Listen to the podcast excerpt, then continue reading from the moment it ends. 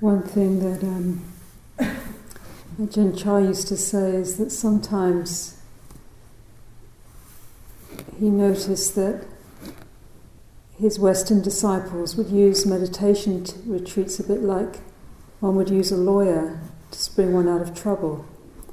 He said you, you get into trouble in, in daily life and then you come on retreat to sort it all out, you know. And he said it's a bit like you've got a good lawyer when you when you uh, get yourself into difficulty. He said, but you know, you really you really need to understand what gets you into trouble in the first place, so that you don't need to to have a have have a lawyer. And so, in some ways, this insight meditation that we've been cultivating, this contemplative meditation, is beginning to see the causes of where we get ourselves into difficulty. You know, how we manage to get caught up in states of suffering and stress. Um, and so that it, it, the meditation isn't just about getting more peaceful and calm, but it's learning to actually allow ourselves, as we've been exploring, to, to contemplate our experience as it arises, even if it's un- unpleasant or uncomfortable for us. Also, contemplating the pleasant, but being able to contemplate all the changing circumstances and not just trying to use the meditation to, to sort of wall ourselves off somehow from life. Otherwise, although that has a certain benefit to be able to get calm and to remove ourselves from everything, but it, it will become quite limited. We won't be able to really integrate and, and work skillfully in our daily lives and from an informed place from our meditation. In many ways, at the um, when the Buddha first started his practice, what was on offer with the teachers that he studied with was was the um, were meditations that were very dependent on completely removing oneself or himself or their selves from society, going off to live in a forest and living in remote places and practicing very fierce ascetic practices with a sort of idea of somehow transcending the world through this tendency in these practices to, um, to, to try and crush the body to get away from everything and to very refined states of consciousness. He, he learned how to, the teachers of his, of his day taught, taught him how to actually attain these extremely subtle, very, very peaceful states of consciousness, where there was neither perception nor non perception, where there was no sense of anything happening. Just very, very subtle, very refined. Something that we can get attracted to as well. We just do our meditation so we just don't feel anything. you just get this really refined state. Don't disturb me. You know, it's, it's, it's very attractive, no doubt. And the Buddha became very good at it. He surpassed all the teachers that he practiced with. He, he, he realized in the end that there was no one that could teach him any more than he had learned. And they, the teachers said to him, Well, you're so good, why don't you take over the order? But he realized that there was a problem in the meditation that he kept coming down from these refined states, that it wasn't really, didn't really answer this deeper quest that he had. So he found himself then moving from that kind of style of meditation. He joined a whole new bunch of people that were practicing this fierce asceticism, trying to crush the body from its needs. If the body doesn't need anything, you know, then maybe that's the way to some spiritual realm. So he's, he talked about how he pretty much starved himself, just would eat a few grains of rice a day, how he would do all these kinds of different um, fierce practices. But in the end, you know, when he was on the point of death, he started to think, might there be another way? he realized it wasn't really working. you know, he, he, I mean, he had incredible willpower, but he just, you know, just succeeded in crushing the body and its needs, but it wasn't very liberating somehow.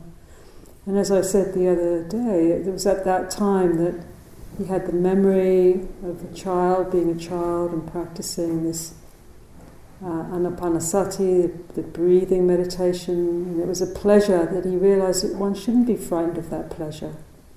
Before that, he had some fear that somehow, if he experienced something pleasant, it would somehow keep him bound to the world.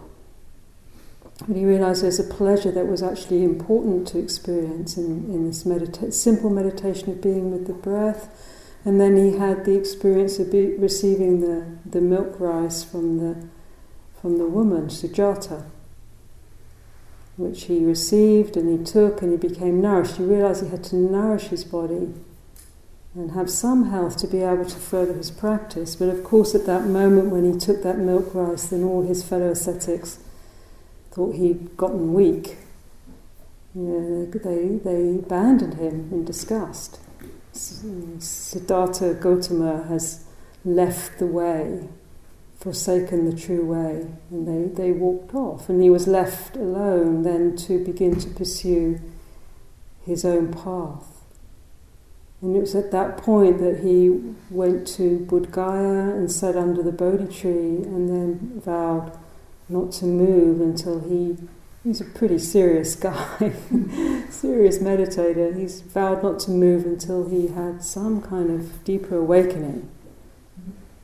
So it's said that he sat through the night, and through this night of his awakening, uh, different things happened for him. Yeah, this was after many years of quite extreme and intensive practice and in the cosmology, many, many lifetimes, as they say, of developing the paramitas, these spiritual qualities. So he's at the cusp of this full awakening. And all the devas up in the heavens were cheering him on. but there were also forces that were obstructing, didn't want it to happen. As soon as there's some light, there's dark. As soon as there's some opening, then there's some obstruction. This is how it is. You know, it works together. as soon as there's awakening and enlightenment, there's the force of ignorance, Mara. So, although there was a lot cheering him on, all the devas looking down, because they knew this was going to be a big deal, this guy's about to sort of crack it and have an you know, important effect for many other beings, and they didn't want anything to go wrong. There were also the, the forces of what's called the forces of Mara, that which deludes and sabotages, and the, the force of ignorance appeared before him in its full array. And everything came up for him every fear, every longing, every sense of duty, everything that pulled the mind, pulled him, every desire. And so he just sat there in the, under the Bodhi tree and he didn't go and crush Mara, he didn't go and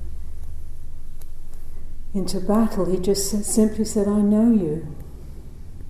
This is a bit like in our practice, in our insight practice, just having moments. We don't have to crush and push away that which sabotages and undermines us makes us crazy. You just say, I know you. It's just the power of this knowing mind, to know that which knows. And Mara, it says, slunk away. Mara said, Oh, the Buddha knows me, or the Buddha to be knows me. And he, he disappeared for a while.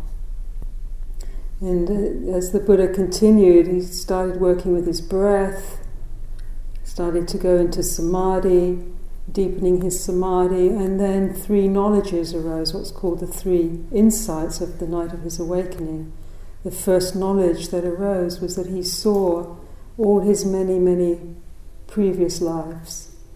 He saw how many lifetimes he'd had for eons and eons, where he'd appeared, what he'd eaten, what he'd said, what he'd done, karma, and how it led from one life to another life to another life.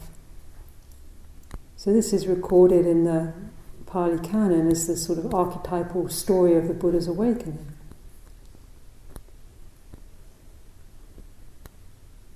All the different stories he'd lived through, as we do, all the different, many, many different, even in one lifetime, we have so many lifetimes. we don't have to worry about the other ones because there's already enough here to work with. And then he looked at other beings and he saw all, all the other beings, many, many other beings, and he started to contemplate how they arose here in this situation and what happened there according to cause and effect, according to karma. He began to see into the nature of karma and the causality that would bring about the different kinds of birth and lifetimes of different beings. This is called the second knowledge of the night of the awakening. And the, the third great knowledge, he started to see the, how the sense of self became constructed, how this sense of arising and taking birth started uh, happens through this primordial, what's called the avijja, the ignorance of them, not seeing clearly, the, not seeing the true nature, the profound nature of reality, the depth of reality of the, of the unshakable heart, the citta. There's this tendency, it's called the avijja sankhara compound, there's this tendency to find and try and locate and move towards a patterning, a sort of a, a sense of becoming someone just connected to the experience of the sensory experience, just connected to feeling the, the sense of what is experienced through feeling, thought, taste, touch, sight, sound. There's this movement and this sort of sense of becoming someone that sees, hears, thinks, feels, tastes, touch, has memories. And that, that's becoming of that sense of moving into a, an individual self. Called the, the 12 links of dependent origination, that everything comes into form, dependent on, and comes into birth, comes into being, comes, into, comes out of the seamless wholeness of reality into this distinct sort of individuality, if you like. So it's said that when he contemplated deeply this coming into birth, this being a self, he also saw the deconstruction of that. He realized what's called nibbana. He realized the freedom of releasing from that tendency to take birth, to become someone, to move into time, to move into a sense of separate self.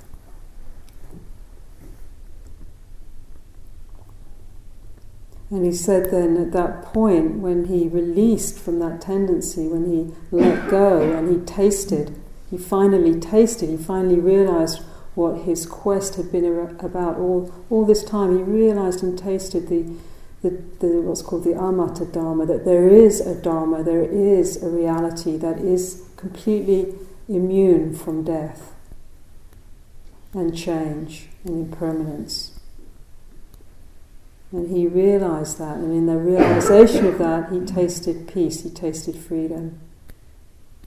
And he said that the, this, one of the utterances, he said, this house builder has the rafts that created this house builder, that which creates the sense of self over and over again, being born in all these different kinds of identities, has been broken. The ridgepole and the rafters and the roof and the whole lot has been dissolved, broken down freed, the citta, the heart was freed.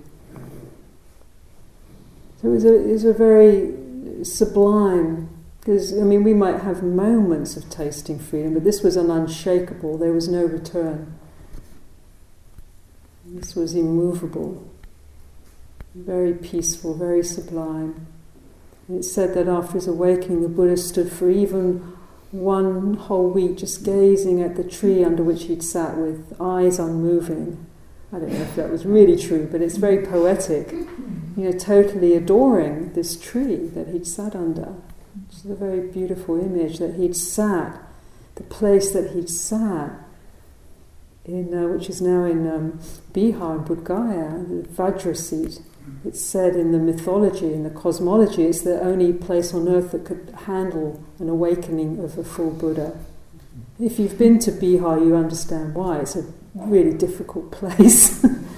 it's a very interesting that he was enlightened in a place that's really now very, it's a very difficult place to be.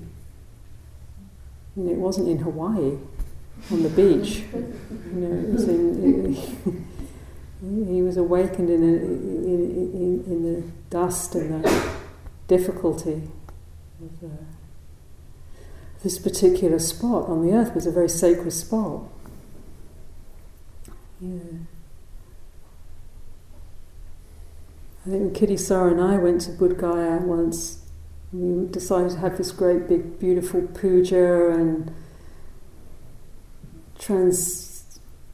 transfer all sorts of blessings to all sorts of beings, and we had it all laid out that what we were going to do at this holy, holy spot. We'd end up having the worst arguments of our whole marriage on this perfect day. You know, it was, it was you know. It was very interesting. Was, we, were, we, we had this, we were going to give out, we got all this stack of rupee notes and we were going to make offerings because they're all the beggars are sitting there. I mean, you have to run the gauntlet of the beggars as you go into the temple. So we were going to like one start at one end and one the other and make these off. And we caused a riot because suddenly everyone just sort of, and then we had an argument about what you know. You went first, and no, you should, and we didn't, and then the whole thing, our whole day just collapsed. so it's perfect. It's perfect. This is the place of awakening. It's going to bring up the most the dark. You know. And also, it turned out to be the day that there was one of the worst riots in India, actually. A lot of people got killed on that day. So it was a very intense day between the Muslims and the Hindus about the Ayodhya mosque that they've been fighting about forever.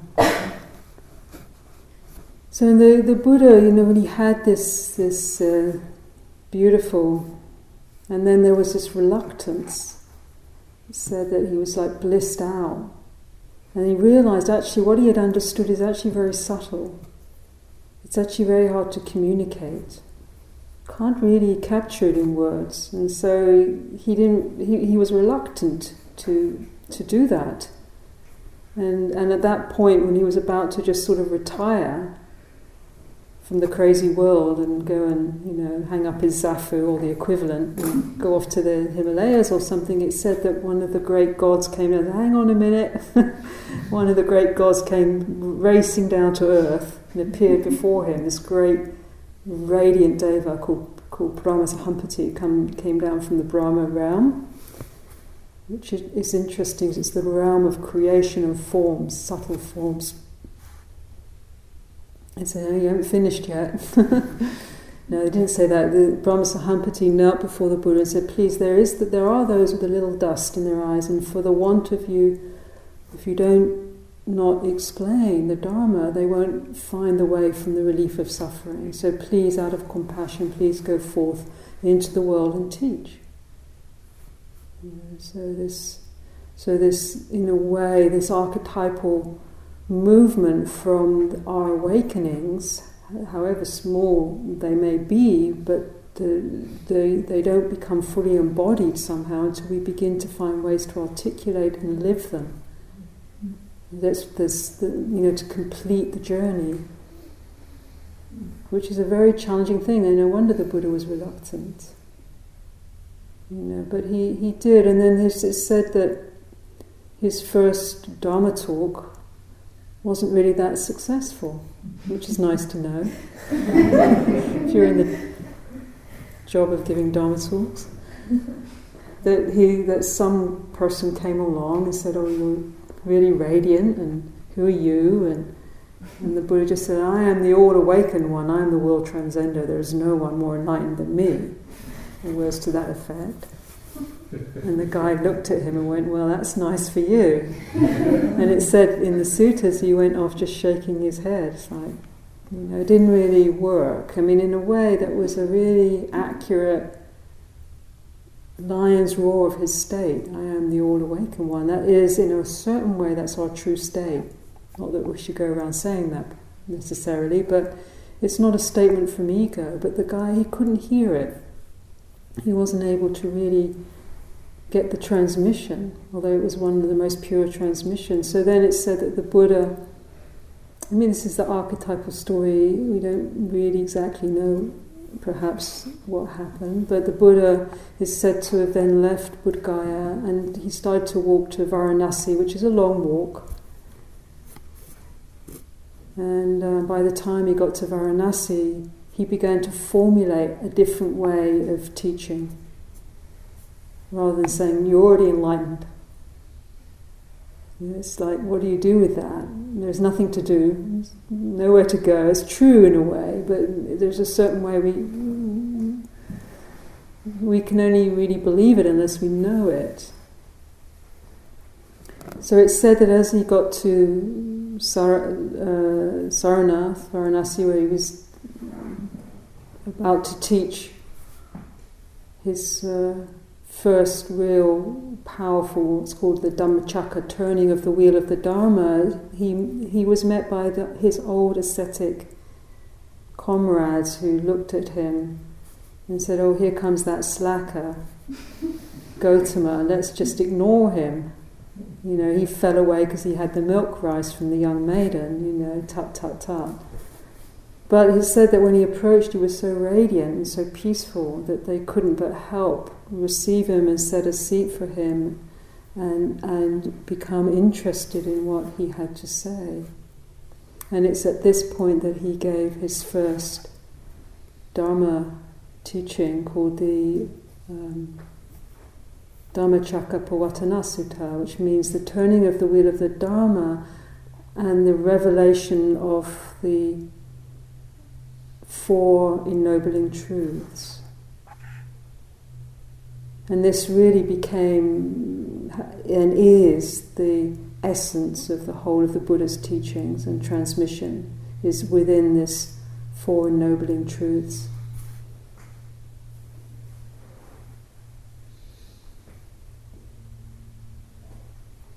And it's said that the Buddha would teach this teaching often in, a, in a graduated way. First of all, doing what we're doing, teaching and practicing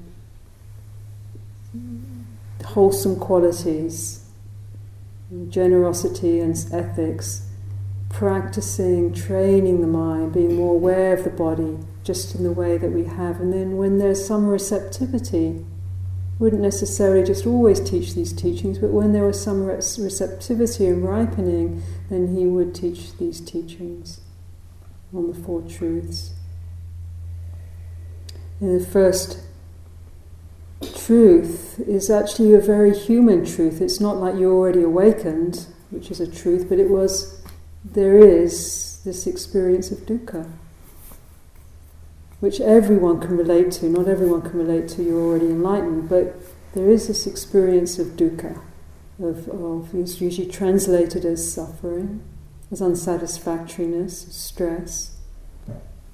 Sometimes it's translated as that which is hard to bear. Sometimes it's translated as that which is not dependable. Sometimes it's, uh, it's translated as as do being a, a dirty and ka akash space, dirty space. Meaning that when the wheel, a wheel of a cart turns, the middle of the, the cart is full of the space, it's very dirty, so the, the wheel doesn't turn so well. The translation I very much like is apart from the spacious, apart from the perfect, there is, by the very fact of taking incarnation, there is this experience of somehow being apart or separated out from the whole or from the perfect or from the peaceful. This is inherent. It's not anyone's fault or it's not because there's something wrong with us. We often experience interpret this experience of dukkha very personally as something wrong with me.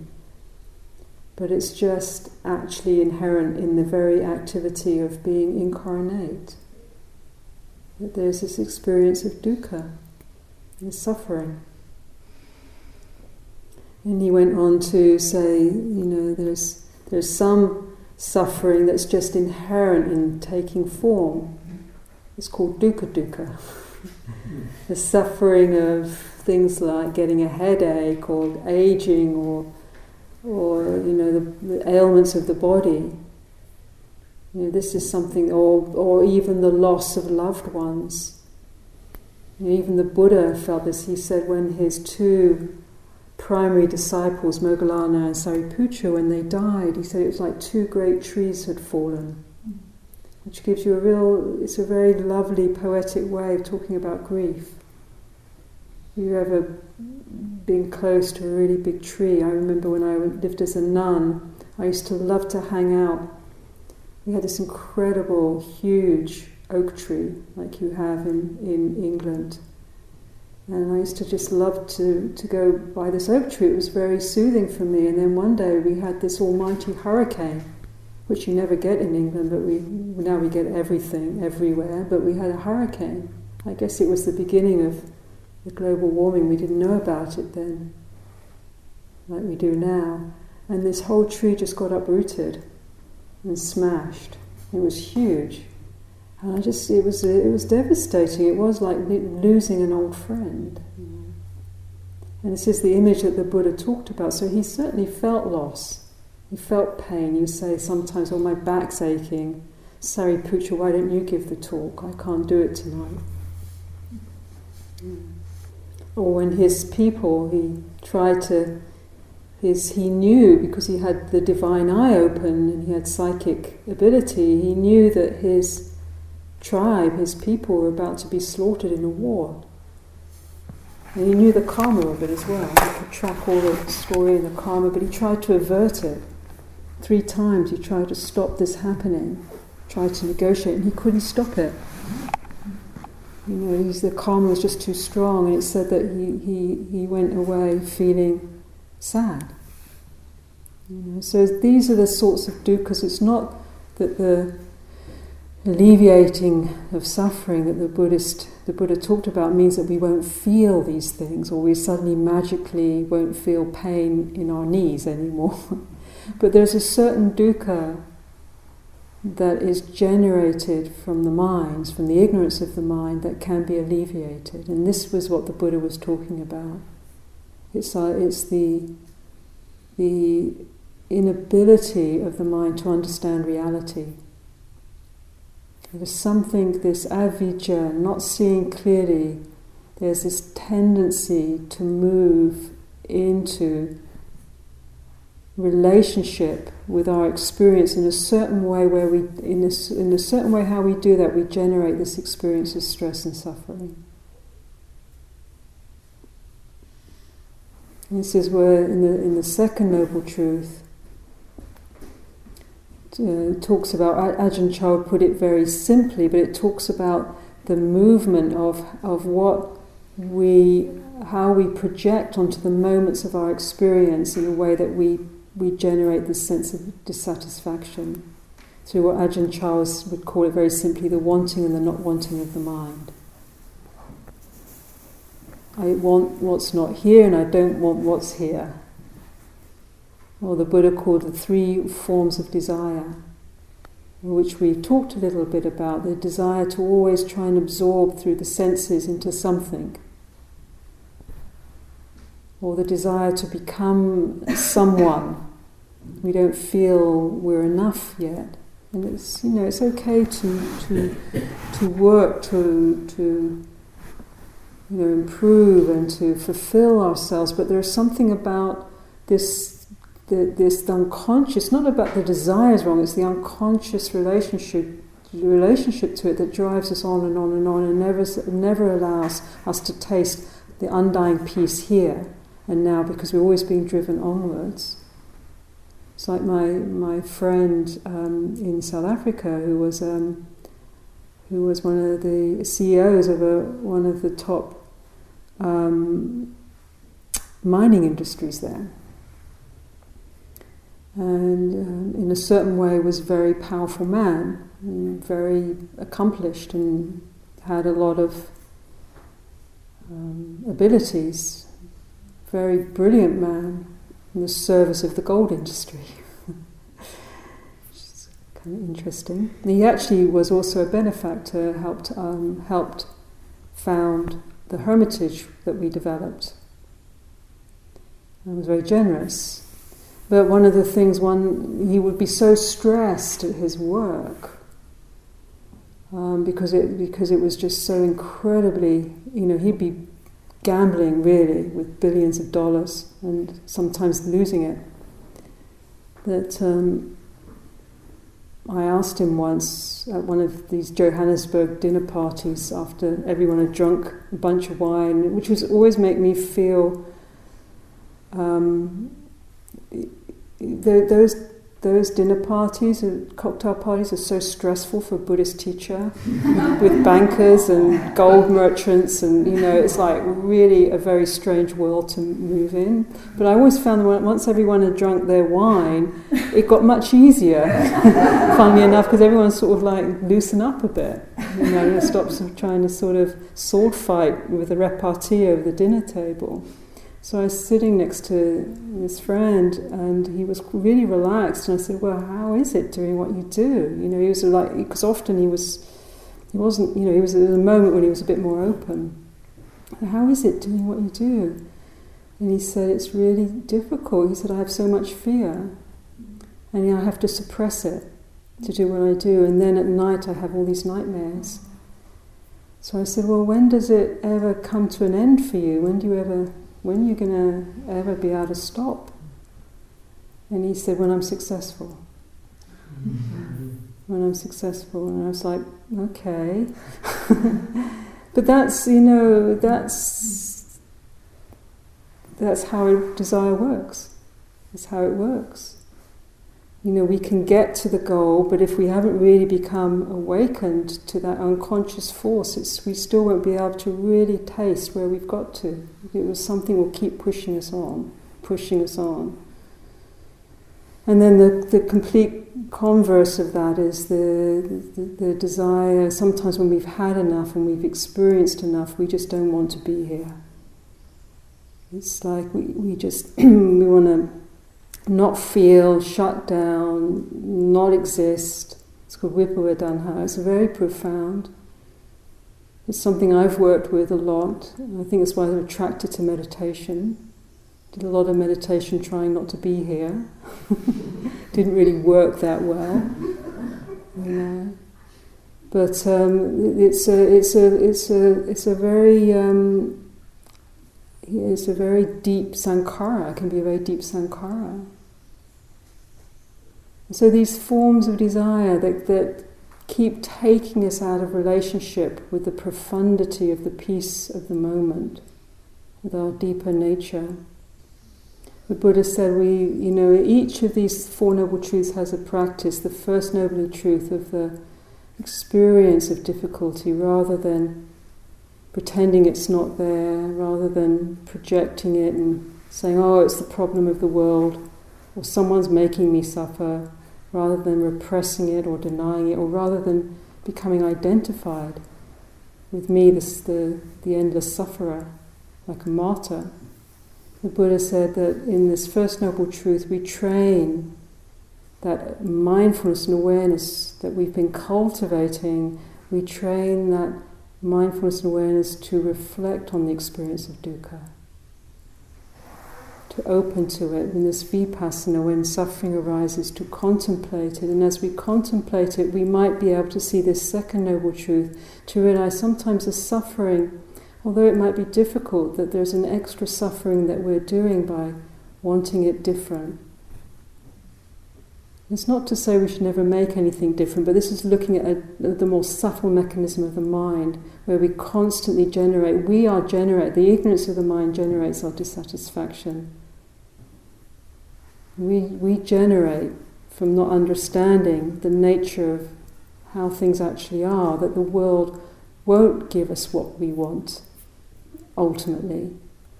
We can't milk the sankharas and the forms of this world to satiate us at the depth of what we really feel, where we feel our deepest loss and lack of belonging and lack of wholeness. Nothing will really ultimately do it, and yet we keep trying to do that and do that and do that. And so the Buddha said in the second noble truth, when we see this wanting and not wanting, and I don't want it like this, and I want it another way, and it shouldn't be, and it should be, so just let that go. Let it go.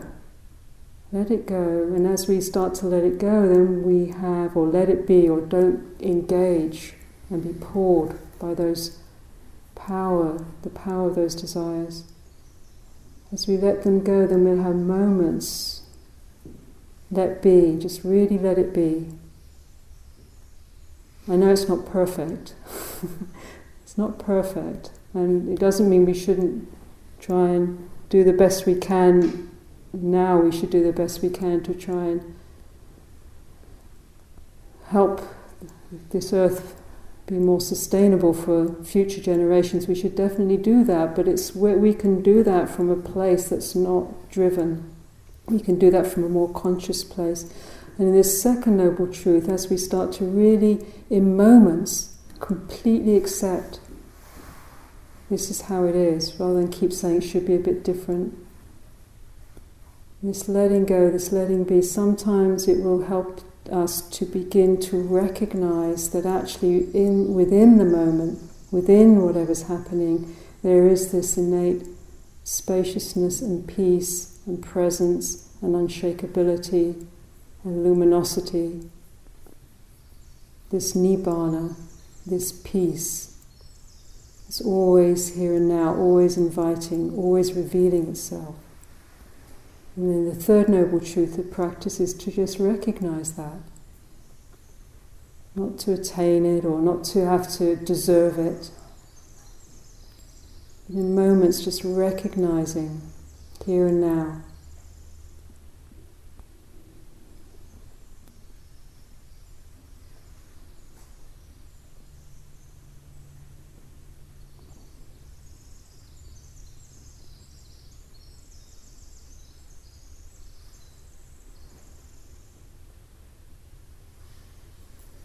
This same this peace that the Buddha tasted, he said it's like the salt in the sea, wherever, wherever you taste the sea is the same salt, it's the same taste. The taste that the Buddha tasted is the same taste that we taste.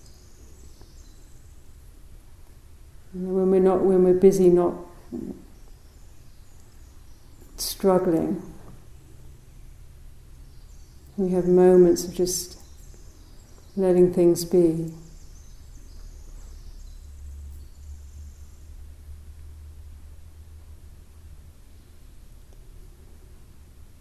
And so to, to deepen or to move towards this recognition of this nibbana or nirodha,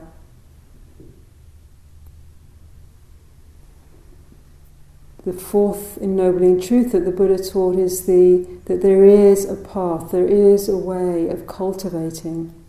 First of all, to apprehend and overcome the experience of suffering, to awaken to it, and to and to um, work with it consciously, there is a way to begin to transform desire so it's not just driving us but can be honed and used to support our way of awakening.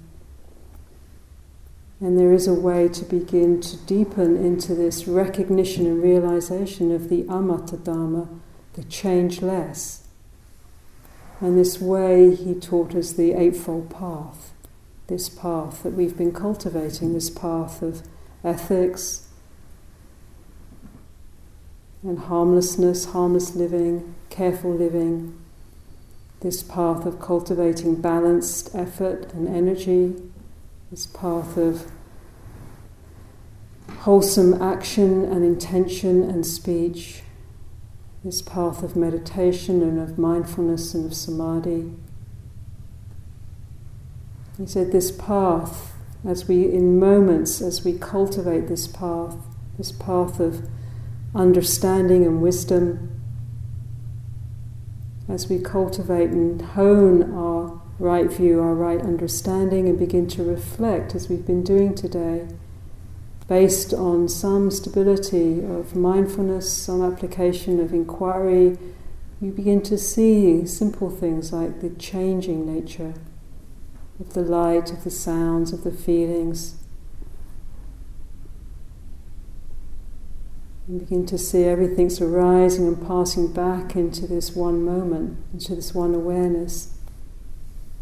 He said, as we cultivate these factors of the path, and little by little sh- they will surely break up that which obstructs our true vision. This ignorance of the mind, this profound avijja, not seeing clearly. So, in this, this practice, it's only ever really about just this much what's here right in front of us, applying a moment of path activity here and now. So sometimes it can seem so daunting and such a big journey, but the journey is only ever in this moment. A journey that takes us more and more back to where we've always been, back to our true home, back to our peaceful heart, back to our unshakable heart. This path, the Buddha said, is an ancient path.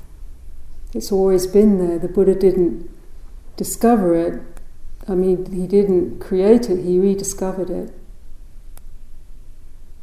He said it's just as one faring through a forest should see an ancient road, travelled by people of former times, with beautiful pools, groves, and gardens. So have I seen an ancient path traversed by enlightened ones of old.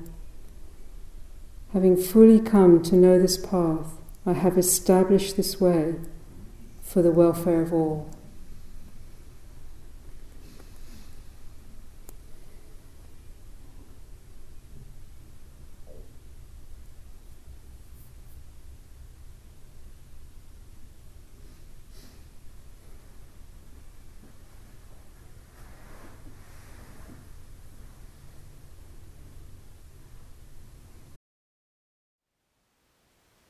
Thank you for listening.